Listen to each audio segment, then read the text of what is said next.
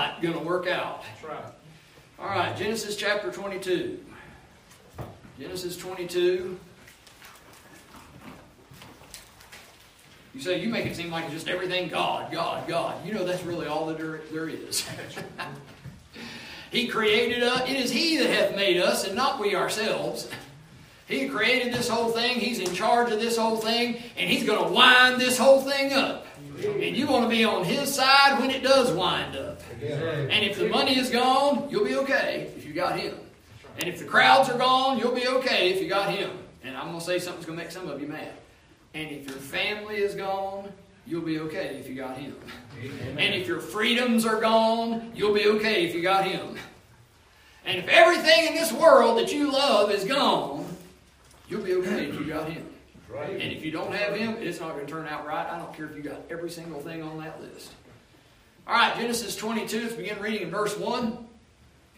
And it came to pass after these things that God did tempt Abraham and said unto him, Abraham, and he said, Behold, here I am. God tempted Abraham.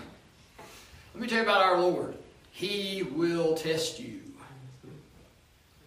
When somebody has this uh, overly effeminate, what we used to call when I was a kid, mamby-pamby picture of God, I know they hadn't dealt with him much. Amen. Don't get me wrong, the Lord loves us. The Lord loves us, and everything He does for us will be good for us long term. But it is not always nice.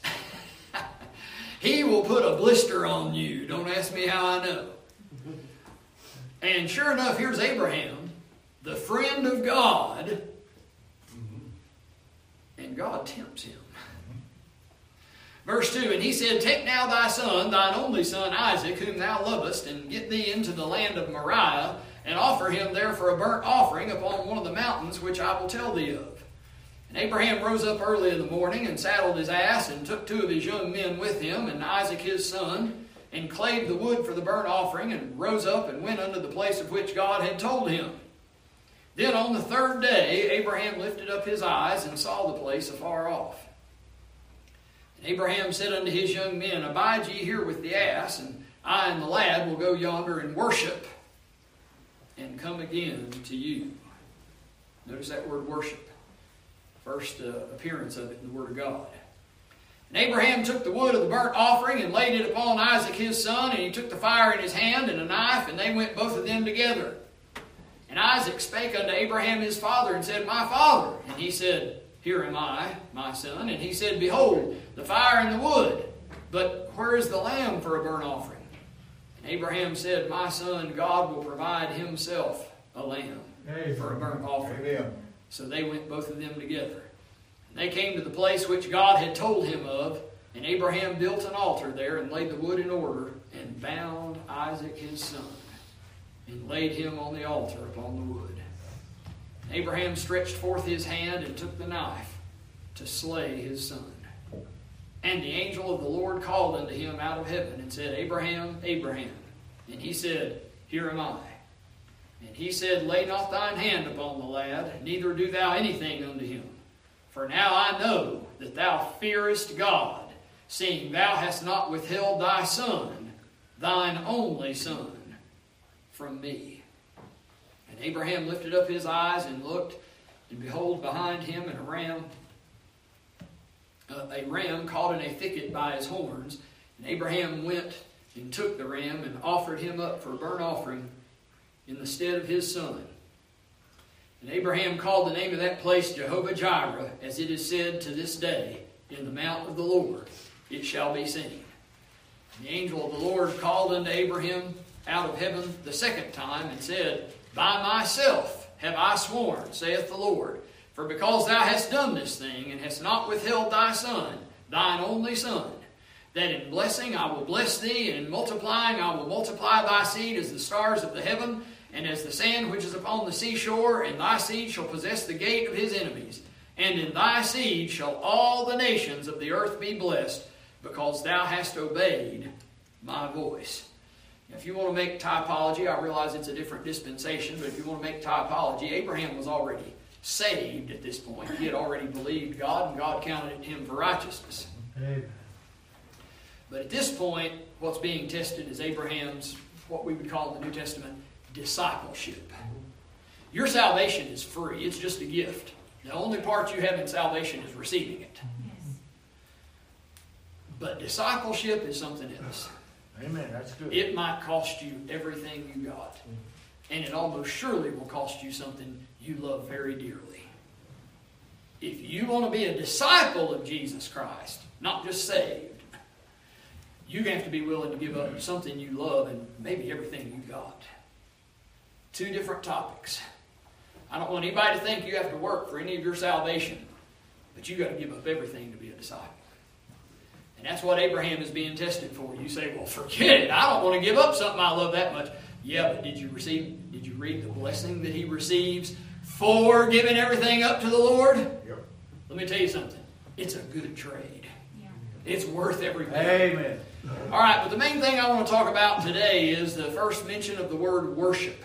I want to ask today the question, what is worship? Dear Heavenly Father, we thank you for this chance to read and study your word. And Lord, we think of that song that was played, I, I think it was in the uh, offertory, and the words came to my mind Come quickly and abide, or life is vain. And Lord, there are more and more Americans finding out as they have a thousand distractions and a thousand entertainments and a thousand things that they're trying, trying to get some, some satisfaction, trying to get some entertainment, trying to get some fun, trying to get some joy out of life, and nothing's bringing any lasting joy, dear God, because they realize that without you, or it should be because they realize that without you, life is vain. Amen. Lord, I pray that we'd see the importance of worship and the vanity of really everything else. In Jesus' name I pray. Amen. Yeah. I want to say this morning that this first mention of the word worship in the Bible defines it biblically. I looked it up in a dictionary to make sure I understood it. It says, uh, the reverent love and devotion accorded a deity. Now, somebody said that middle class America has her priorities wrong. Uh, they said that she worships her work, works at her play, and plays at her worship. I think that's got a lot of truth to it. Yeah. She worships her work, works at her play, and plays at her worship. Number one in our lives is our work, because that's where the money comes in. That's real. Number two is our play, because that's where we finally have some fun. Number three, worship, if that, you know, if that fits in. Do I paint a correct picture or do I exaggerate? Oh, yeah. yeah. That is middle class America. And more and more, that's the Bible believing Baptists in middle class America. It ought not be that way. Um, when you miss your Bible reading and prayer time, where you and the Lord get together and you worship Him, think about now, wait a minute. This thing that I'm missing worshiping God for, would I miss work for this? To a lesser degree, for you miss church, think, wait a minute, this thing I'm missing church for, would I miss work for it? Now, I know they're not exactly the same, they're not under the same rules, it's not a perfect analogy. But that is one thing that will give you a pretty good indication, not perfect, but a decent indication as to whether or not you ought to miss a chance to worship God. And uh, if, buddy, wait a minute now, where the money's made, now that's real, is way more important to you than worshiping God, something's got a wrong priority.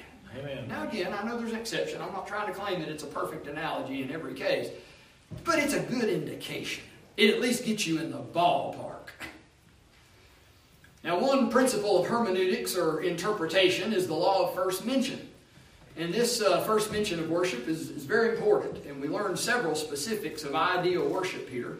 So let's go through them uh, this morning. All right, the first thing I see in this first mention of the word worship is uh, listening. Listening.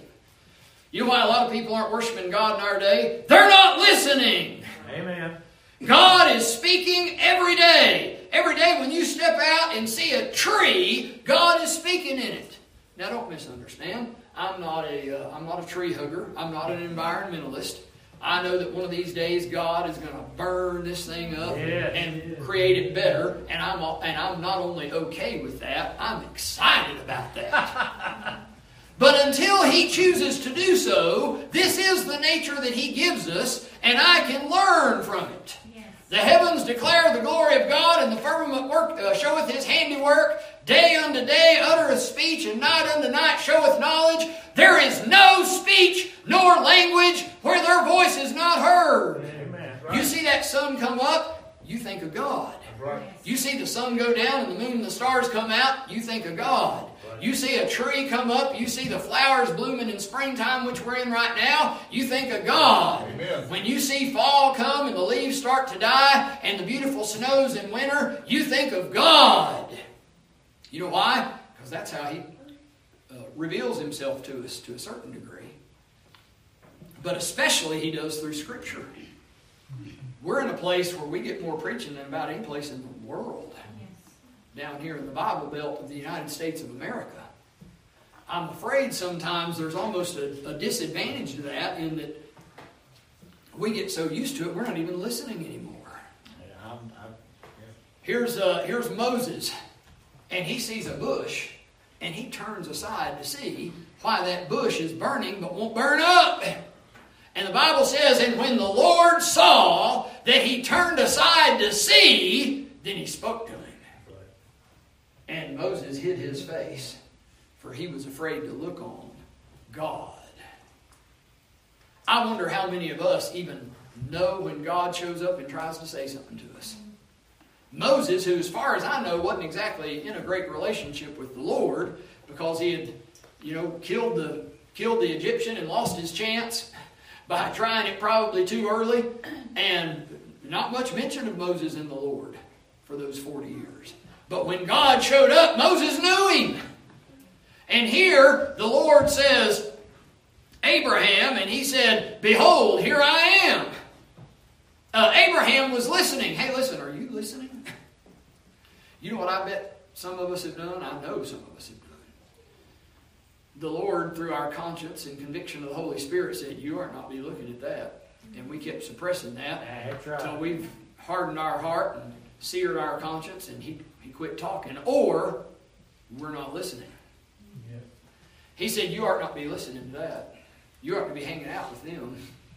You ought to be involved in that. And we just quit listening. Mm-hmm. Step number one in worship is listening.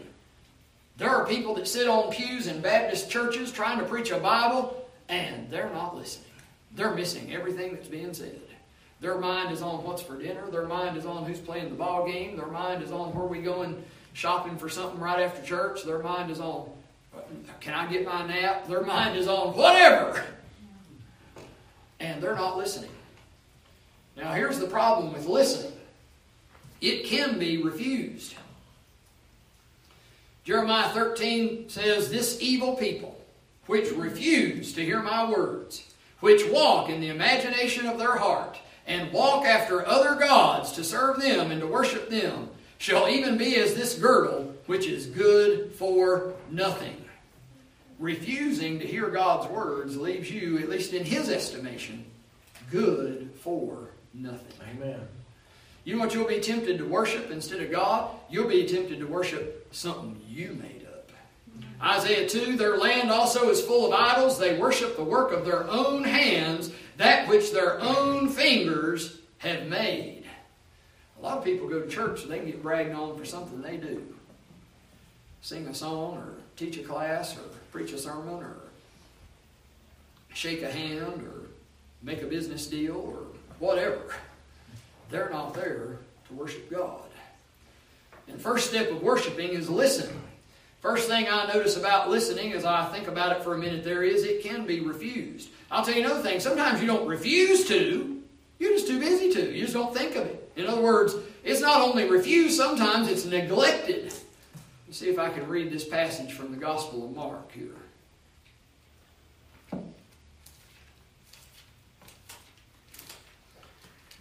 Mark chapter 4. Mark 4, verse 18. And these are they which are sown among thorns, such as hear the word. All right, they hear it. Verse 19. And the cares of this world, and the deceitfulness of riches, and the lusts of other things entering in choke the word, and it becometh unfruitful. Look out, Christian.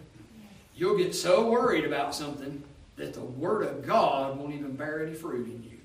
And don't get me wrong, sometimes it's a legitimate thing. Uh, my heart is broken over the direction that our country is going. Uh, it breaks my heart to think of the things that the Virginia Baptists got us here in this country and the way we just don't have any use for them anymore. Amen. Breaks my heart, frustrates me. But you know what? I could sit around and worry about political stuff and the loss of our freedoms and all that, to where I wouldn't do anything for God. And I could just start a new ministry. Back to the Constitution.com. Let me tell you something. Ain't nobody worried about the Constitution no more. And if you did want to get them concerned with the Constitution, you know what you'd have to do? You'd have to get their hearts right with God. Amen. That uh, statute for religious freedom in Virginia, they tried that one time, and it was overwhelmingly voted down. They tried it 10 years later, and it was overwhelmingly received. What was the difference in that 10 year span? A bunch of separate Baptists out there preaching the gospel, and a bunch of people getting saved, and a bunch of Baptist churches getting planted. That's And then, when they brought it up, all of a sudden everybody was for freedom. You want freedoms back in this country? Let me tell you what'll work. Get some people saved. Listening can be refused, it can be neglected. The cares of this world and the deceitfulness of riches and the lusts of other things. And next thing you know, you're not listening. And you didn't mean to disregard God. You, you weren't trying to be disrespectful. You just had your mind full of a bunch of other junk. Let me tell you what we have in our day. We got minds full of a bunch of other junk. Oh, yeah. What's the stock market doing? What's my ball team doing? What's my sweetheart doing? What's my idol up there in the entertainment world doing? What is going on? Listening, all right? Number two, and this might be the most important point of any of them. And he said, Take now thy son, thine only son Isaac, whom thou lovest. Step number one of worship is listening. Step number two is love. What a man loves and what he hates and what he fears will pretty much tell you who that man is. And when God got ready to tempt Abraham, test him, he said, I'm going to test him in his son Isaac because I know he loves his son. The Bible talks a lot about love. If I remember correctly, this is the first mention of love too. What an important chapter this is the first mention of worship and the first mention of love. The Bible says the greatest of these is charity. Faith, hope, charity. The greatest of these is charity. The greatest thing is love, is charity. The first and greatest commandment, and the second are commandments about what? Love. Somebody said affection determines your decisions, and your decisions determine your destinies. Hey, I want to ask you today what do you love? You love your ball team? You love your sleep? You love your money? You love your family? You love what is it you love? That'll determine the decisions that you make, and the decisions you make will determine your destiny. Bible tells you what not to love. It says, Love not sleep. It says, The love of money is the root of all evil. It talks about those who love pleasure. It says, Love not the world. When the Lord Jesus Christ is getting Peter back right, you know what he says? He says, Simon, son of Jonas, lovest thou me? He didn't say, All right, I told you he was going to deny me. All right, are you over that denying thing now? He went right straight to the heart of the matter. Lovest thou me? Demas, in 2 Timothy, you know what it says? For Demas hath forsaken me, having loved this present Right. world. You know where you'll leave the Lord? This present world. Mm-hmm. I, there are very few Christians backsliding on God over a worldly song from the big band era. Because that was 100 years ago or something like that. But the singers that are big time right now, this present world, that's the one that'll get you. Amen.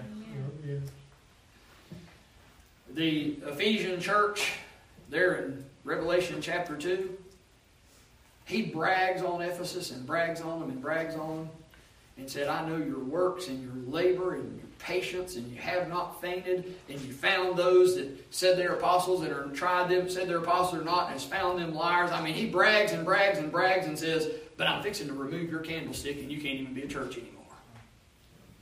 After all those good things he said about them, what in the world can a church that God Himself bragged on in five or six particulars possibly have so wrong that He's about to wipe them out? He said, You have left your first love. That's right. As good as all those other things were, it's more important to Him that you keep your first love than it is you do all those other right things. That tells me love is pretty important to God. Yeah, amen. And by the way, if you don't love him, you probably ain't gonna be doing those things, those other things either. But some people with a remarkably strong willpower will do them, and God will see you don't really love them, you don't really mean them. God can sit down there and read your motives, and He can tell. And you know, a lot of times people really can too. Yeah. People have intuition. And even if you don't slap their face and you don't exactly scream at them and call them names, they can sense your anger and your dislike of them. Called intuition. We often talk about women having it, and Lord knows they exercise it way better than men do. But they have actually done studies, you know, where they told the man, they said, All right, now we want you to notice. Don't just listen to their words. Look at their facial expressions. Listen to their tone of voice. Watch their body language. And when they told the men ahead of time to be watching for those things, they actually did just as good as the women. They just don't automatically do it. My point is this you can tell when somebody's faking it if you put a little effort into it. That's my point. And you know what the Lord wants? He wants it to be real. Amen. If men and women in studies, especially when you know the clueless men had to be told ahead of time to look for it, but if we can tell it, how much more can God tell it? Yeah, amen. So love is also uh, explained with the good old English word. It's not old English, but good old English word. good old uh, English word. Charity implies giving. If you love somebody, you want to give to them. You remember when you had a friend, even when you were a child, didn't you want to give something to them? Remember when you had a, a sweetheart, even when you were a child, didn't you want to give something to them? You feel good giving. Um, occasionally, my children will bless me and thank me for something I did for them.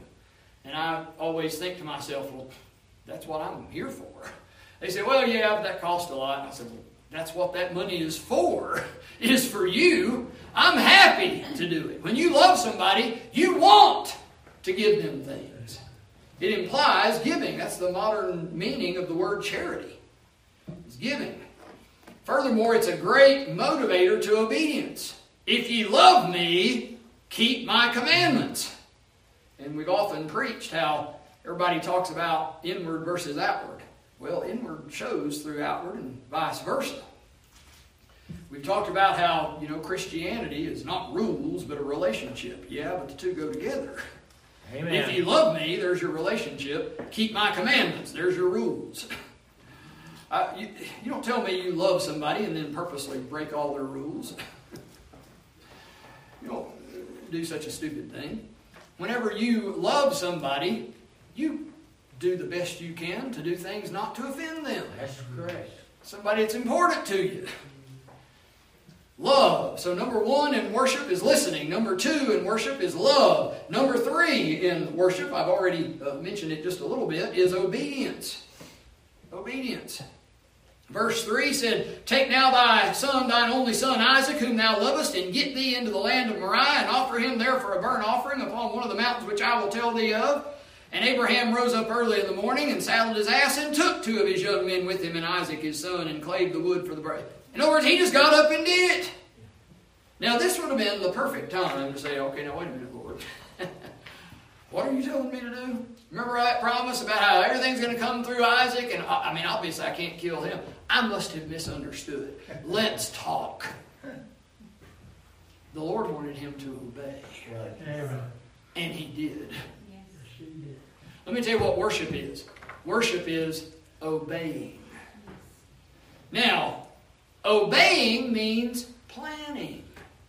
You have to have a plan in place or you won't do it. I don't know how many times I've half heartedly decided I might do something Saturday and didn't get everything ready to do it, so I ended up not doing it. but boy, if I meant business about do it, doing it, the clothes was laid out, the preparation was made, I'd already pulled out some cash from the bank because I knew I'd need it. I was ready to. When you mean business about obeying, you plan ahead of time for it. You know how many people aren't in churches this morning? Because they kind of meant to go, but they didn't make sure the clothes was washed and the baths were done and everything. Because they didn't really mean business about it. Obedience implies preparation. Hey, this was a, this was going to take a few days. So when Abraham was told to do it, you know what he did? Rose up early in the morning, took two of his young men with him, clave the wood for the burnt offering, started a big long trip. He made some preparation. You do not mean business about obeying if you don't put some preparation in it ahead of time. Obedience needs that. Planning. Uh, work, hard work, clave the wood. Um, if you're going to build an altar and you're going to build a fire, you're going to need, you know, more than two or three sticks. And I don't know how much you might have dealt with a wood splitter and an axe. I haven't a whole lot, but I have some. Uh, that's some work. You will be a little bit out of breath if you're uh, if you're cl- cleaving the wood for this job. It's work. Uh, if you're all wore out after a day at work, oh, you just can't even get up. Uh, you, you're not excited about obeying. One time I was uh, at my house and I was wore out and I'd worked a hard day and I was all tired out. And somebody said, Come in here. I said, Oh, I'm just too tired. I'm too tired to even raise up. And all of a sudden they said, Oh, wait, look, hey, there's a special on Tennessee football in here. Boy, I was up, pulling my britches up and running down the hallway. what happened in that five second interval? Something I was interested in came up. And all of a sudden, I had all the energy in the world for it. you love the Lord Jesus Christ and you're excited about worshiping Him, you will be tired sometimes. But you will have a different motivation for that which you love. I'll tell you something else. Uh, it will take some sustained attention. It won't be something you do once and then you're done with it. Uh, Abraham had to do this and he had to keep doing this. It says he rose up and went unto the place which God had told him, and on the third day he lifted up his eye. That means one whole day, and then a second whole day, and then part of the third day before he got there. You know how many people would say, well, wait a minute, I didn't realize we was going more than two days. You know what a lot of Christians do? They give out.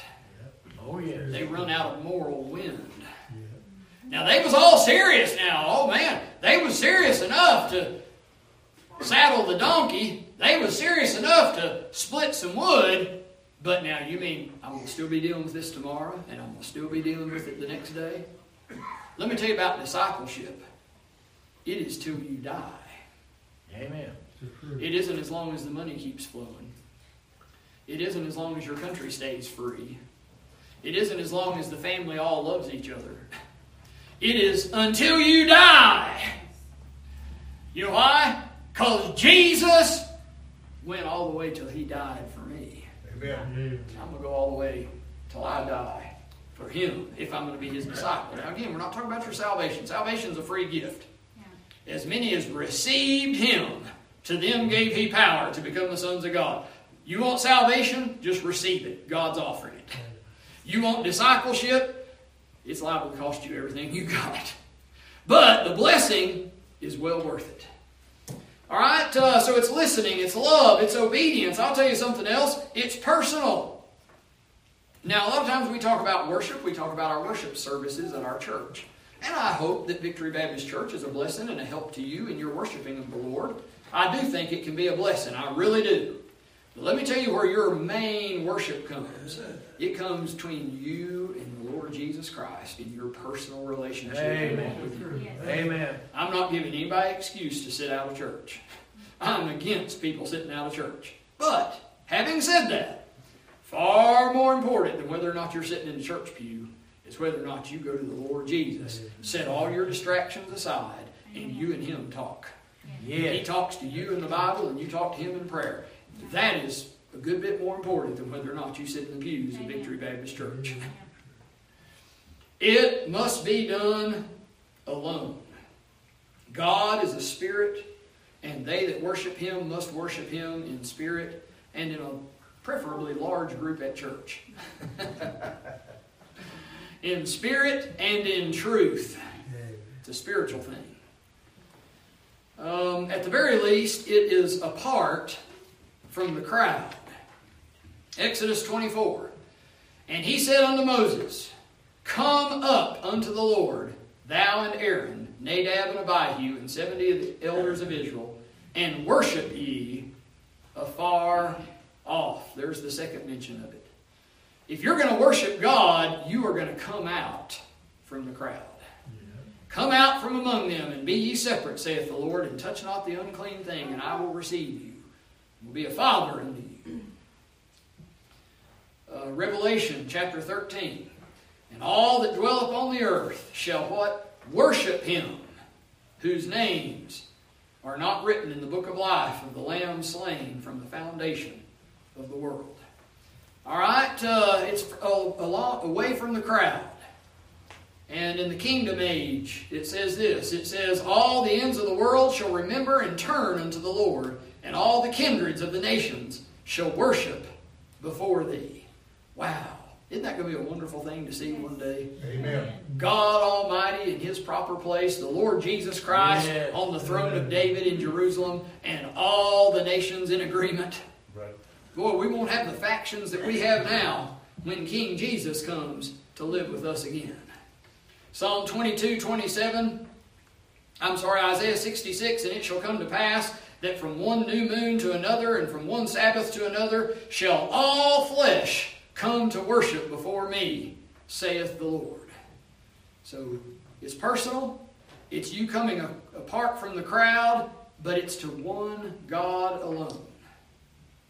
You don't worship God, the God of the Bible, and Allah, and Molech, and Baal.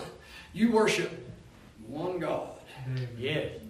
The Bible teaches a monotheism, doesn't it? It's to one God alone. Revelation chapter 19. And I fell at his feet to worship him. And he said unto me, See thou do it not. I am thy fellow servant, and of thy brethren that have the testimony of Jesus. Worship God, for the testimony of Jesus is the spirit of prophecy. I'll tell you something. A man doesn't want anything to do with worship if he is a man that is anywhere close to God. If, you if you're familiar with God at all, the idea of somebody worshiping you makes you sick. Yes. I heard it told that uh, a man who had tried to minister to a family and been a blessing to them, that uh, in this particular religion, they bowed down at his feet and began to worship him. That is not a man that is familiar with the Lord, is it? Amen. That's not a man familiar with the Bible. In the book of Revelation, he says, Don't worship me, you worship God. Amen. That's, that's what worship is intended for. I know this, though. I know somebody that does want worship other than God. Matthew 4 8, again, the devil taketh him up into an exceeding high mountain, and showeth him all the kingdoms of the world and the glory of them, and saith unto him, All these things will I give thee, if thou wilt fall down and worship me. The devil wants worship so bad, he'll give you the whole world if he can get you to worship him. Amen. And now that was with the Lord Jesus. With us, it'd pretty, probably more like he would trick us into thinking we'd get some great things from the world. Oh, victory. Oh, young people especially. Don't fall for that trick of the devil. Now he might have he might have been willing to make that trade for Jesus. But that old deceiver will promise you he'll say, Oh, if you'll get this love, oh it'll be the best love you ever imagined. and then you'll do what he wants you to do, and guess what?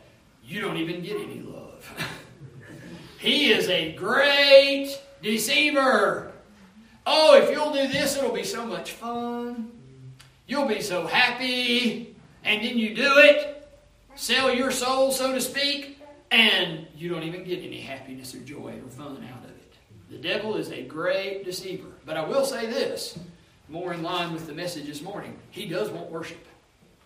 And he'll trick, he'll deal, he'll do whatever it takes to get worship.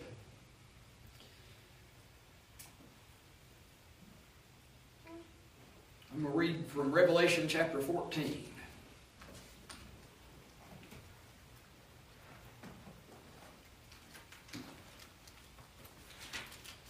Revelation chapter 14. When you start worshiping the wrong thing just because it's popular, you get yourself in bad trouble. You are dealing with the spirit of Antichrist. Here's uh, the tribulation period. Revelation 14, verse 9 And the third angel followed them, saying with a loud voice, If any man worship the beast and his image, and receive his mark in his forehead or in his hand, the same shall drink of the wine of the wrath of God, which is poured out without mixture into the cup of his indignation, and shall be tormented with fire and brimstone in the presence of the holy angels, and in the presence of the Lamb, and the smoke of their torment ascendeth up forever and ever, and they have no rest day nor night, who worship the beast in his image, and whosoever receiveth the mark of his name. Now, I can hear the people complaining right now, but you don't understand. In the tribulation period, we've got to worship Him in order to get that mark so that we can even buy or sell. We have to. It's what everybody's doing. You don't understand. It doesn't matter if everybody's doing it, it doesn't matter if you can't buy or sell. You don't worship anybody but God. That's right. Amen. You say, but what if I die? You'll be all right. Dying is not so bad. Having a desire to depart and to be with Christ, which is far better. Amen. It's far better to die than it is to worship anything other than God. It's far better to die than to live in, under any circumstances if you're in the Lord Jesus Christ. Now, I admit that puts it back into our dispensation, and the, ta- the, pa- the passage I just read is in the tribulation period. I understand there's a bit of a difference there, but my point is dying is not the end of the world. dying is the beginning of the best time you've ever had that'll last forever and ever. Amen. Fear of death will bring a snare upon you. So it's greatly punished. All right, uh, I'll tell you something else about how personal this is. This uh, personal worship, you know that the Lord is going to do something. Uh, back in our text, Genesis chapter 22. Back in Genesis chapter 22, he says at the end of verse 5, he says, I and the lad will go yonder and worship and come again to you. He knew the Lord was going to do something. Right. He said, Now God Almighty has told me to do this, and so I, I know this. I personally am guaranteed I'm coming back. And I'm coming back with somebody with me. Which leads me to the next point, which is worship is believing. Amen. That's good. He believed what God had said. He completely believed God. And we know that because of common sense, because he tells the uh, young men that him and Isaac will be back here in a minute, and he knows he's going up there to kill him. So he knows the only thing that we can assume is he knows God's going to step in and do something. And Hebrews 11 comes right out and says that. Here's Hebrews uh, uh, chapter 11, let's see, verse 17. By faith, Abraham, when he was tried, offered up Isaac, and he that had received the promises offered up his only begotten son, of whom it was said that in Isaac shall thy seed be called, accounting that God was able to raise him up even from the dead, from whence also he received him in a figure. Uh, if you worship God the way you should, let me tell you what you do. You believe Him. I'm not talking about your salvation. I'm assuming I'm talking to saved people. I'm talking about you believe He still has a plan for your life. You believe there's some things you're supposed to be busy in, and you get busy with them. Why? Because you're so strong and good. You're such a great man or a great woman. You just do great things. No, because you believe God. It's completely believing God and believing the Bible, believing the Word of God. Acts 24 14. But this I confess unto thee, that after the way which they call heresy, so worship I the God of my fathers, believing all things that are written in the law and in the prophets. You know why a lot of worship services in a lot of churches are pretty dead? They don't have any power and they don't change anybody's lives because there's a bunch of people sitting in the pews that don't believe the book. Amen. Paul said, I worship God believing all things that are written in. If you'll worship God believe in this book, it'll have some more power and it'll be lasting with you decades later. Amen. One of the things that broke my heart as I grew up in Bible believing Baptist churches was that 10 or 15 years later I'd see people and they'd quit on God. Now, I'm not talking about perfection. Oh, Lord knows I'm ashamed to say I, I failed the Lord. I sin. I sin every day. I disappoint Him. I disappoint myself. But I still want to worship God. I'm not talking about perfection. I'm talking about just dropping out. Believing. Believing God. Believing the Bible. Here's a, here's a part of worship that's not real popular to talk about in our day. Look at our text, Genesis 22, verse 12. And he said, Lay not thine hand upon the lad, neither do thou anything unto him, for now I know that thou fearest God, seeing thou hast not withheld thy son, thine only son, from me. Part of worship is fear. Fear of God is a Bible doctrine. Yes, it is. Now, you should not emphasize it to the point that you think that's all of God's nature, but it is a significant part of it, isn't it?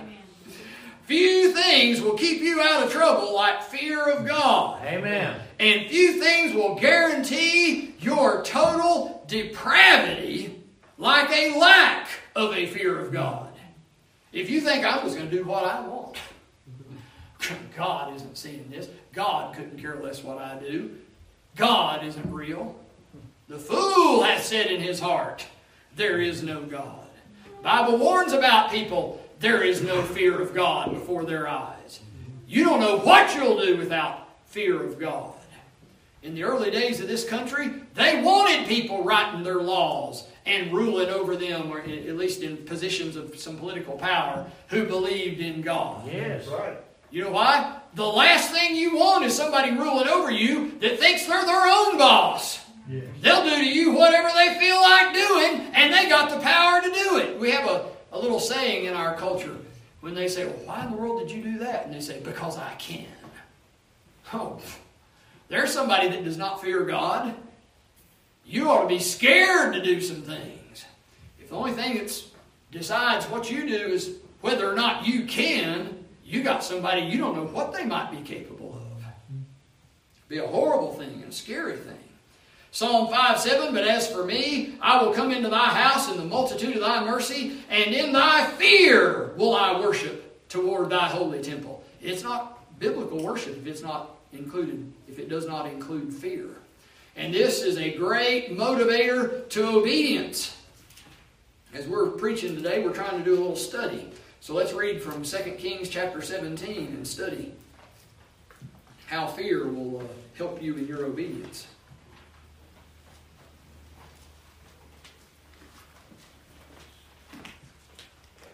2 Kings 17, verse 34. Unto this day they do after the former manners. They fear not the Lord, neither do they after their statutes, or after their ordinances, or after the law and commandment which the Lord commanded the children of Jacob, whom he named Israel, with whom the Lord had made a covenant, and charged them, saying, Ye shall not fear other gods, nor bow yourselves to them, nor serve them, nor sacrifice to them. But the Lord, who brought you up out of the land of Egypt with great power and a stretched out arm, him shall ye fear, and him shall ye worship. There's our word for today. And to him shall ye do sacrifice. Amen. It's a great motivator to uh, obedience, and it is the everlasting gospel. When that angel in the book of Revelation preaches that everlasting gospel to everybody, fear is the main is the first thing he mentions. I saw another angel fly in the midst of heaven, having the everlasting gospel to preach unto them that dwell on the earth, and to every nation, and kindred, and tongue, and people, saying with a loud voice, Fear God, and give glory to him. For the hour of his judgment is come, and worship him that made heaven and earth and the sea and the fountains of waters. Notice how fear and worship keep being mentioned together. Let us hear the conclusion of the whole matter. Fear God and keep his commandments, for this is the whole duty of man. For God shall bring every work into judgment with every secret thing, whether it be good or whether it be evil. All right, what is worship? It is listening, it is love, it is obedience, it is personal Uh, individual. It is believing. It is fear. I'll give you one more. We'll close. It is remembering. Look at verse 14.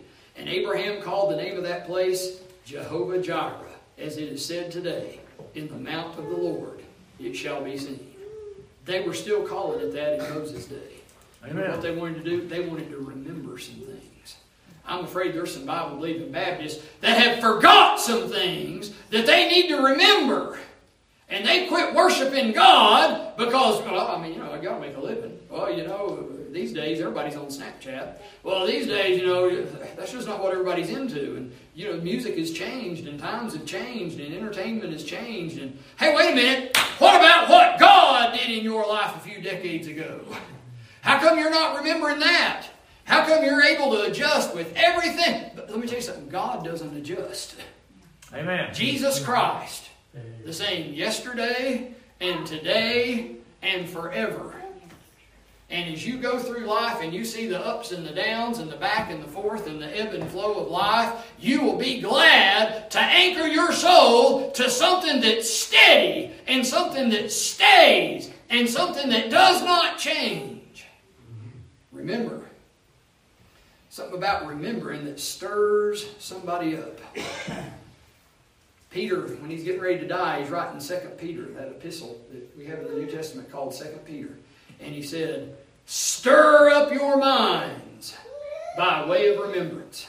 Sometimes we've gotten away from the Lord and we forgot His power and we forgot He did what He did for us and we forgot how much He loves us. We forgot about some of the blessings He's given us and somebody reminds us of those things and starts to bless our heart and the tears start rolling and somebody gets shouting. It ought to stir you up when you remember. Yes. Remembering to be stirred up. I'll tell you another thing. Remembering should be to help you teach young people. You know what Israel did? They, first of all, Abraham names this place Jehovah Jireh, so there will be a name that somebody can tell the young people, hey, God showed up here. Exodus chapter 13.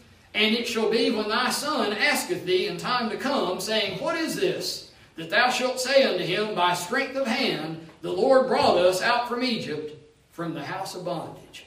There ought to be some stuff you point to and bring up to the younger generation. God did something for us right there.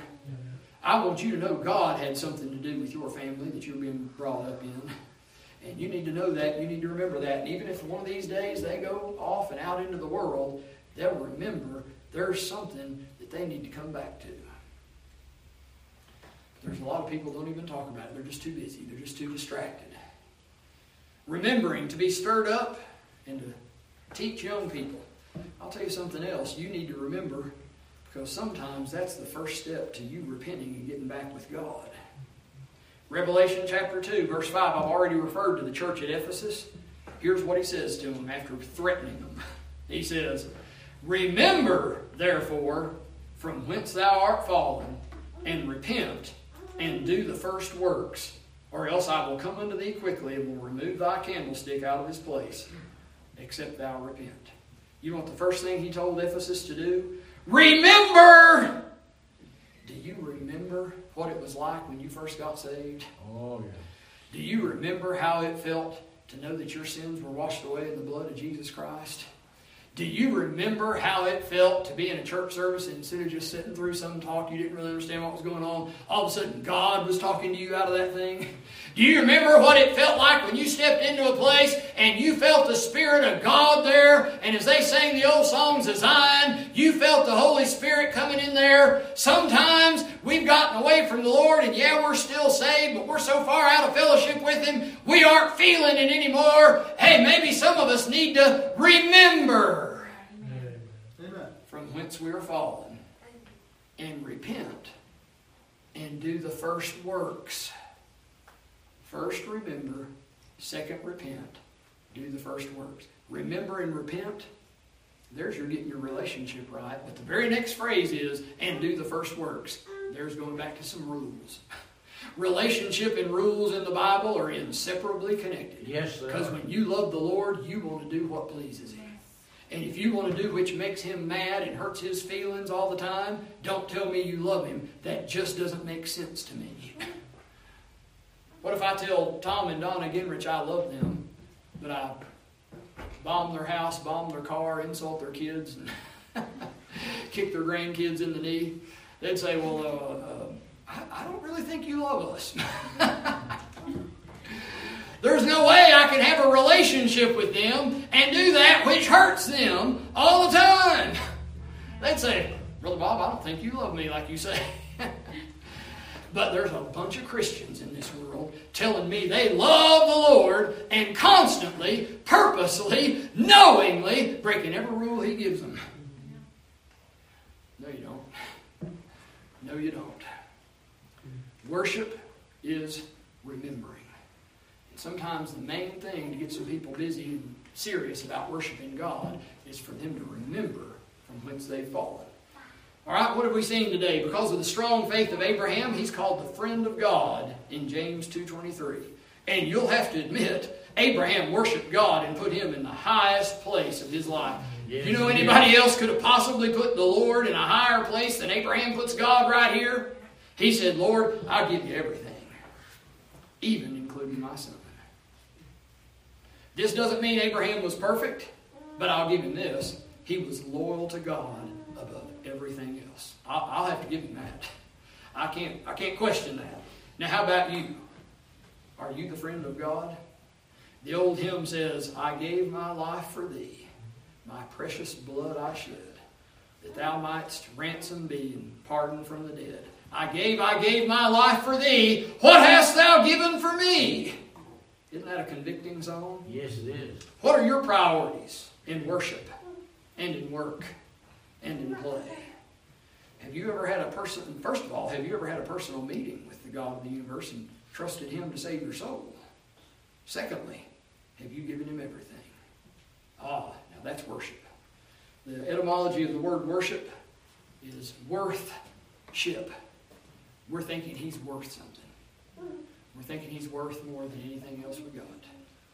That is worship. Dear Heavenly Father, we thank you for this chance to come and worship you today.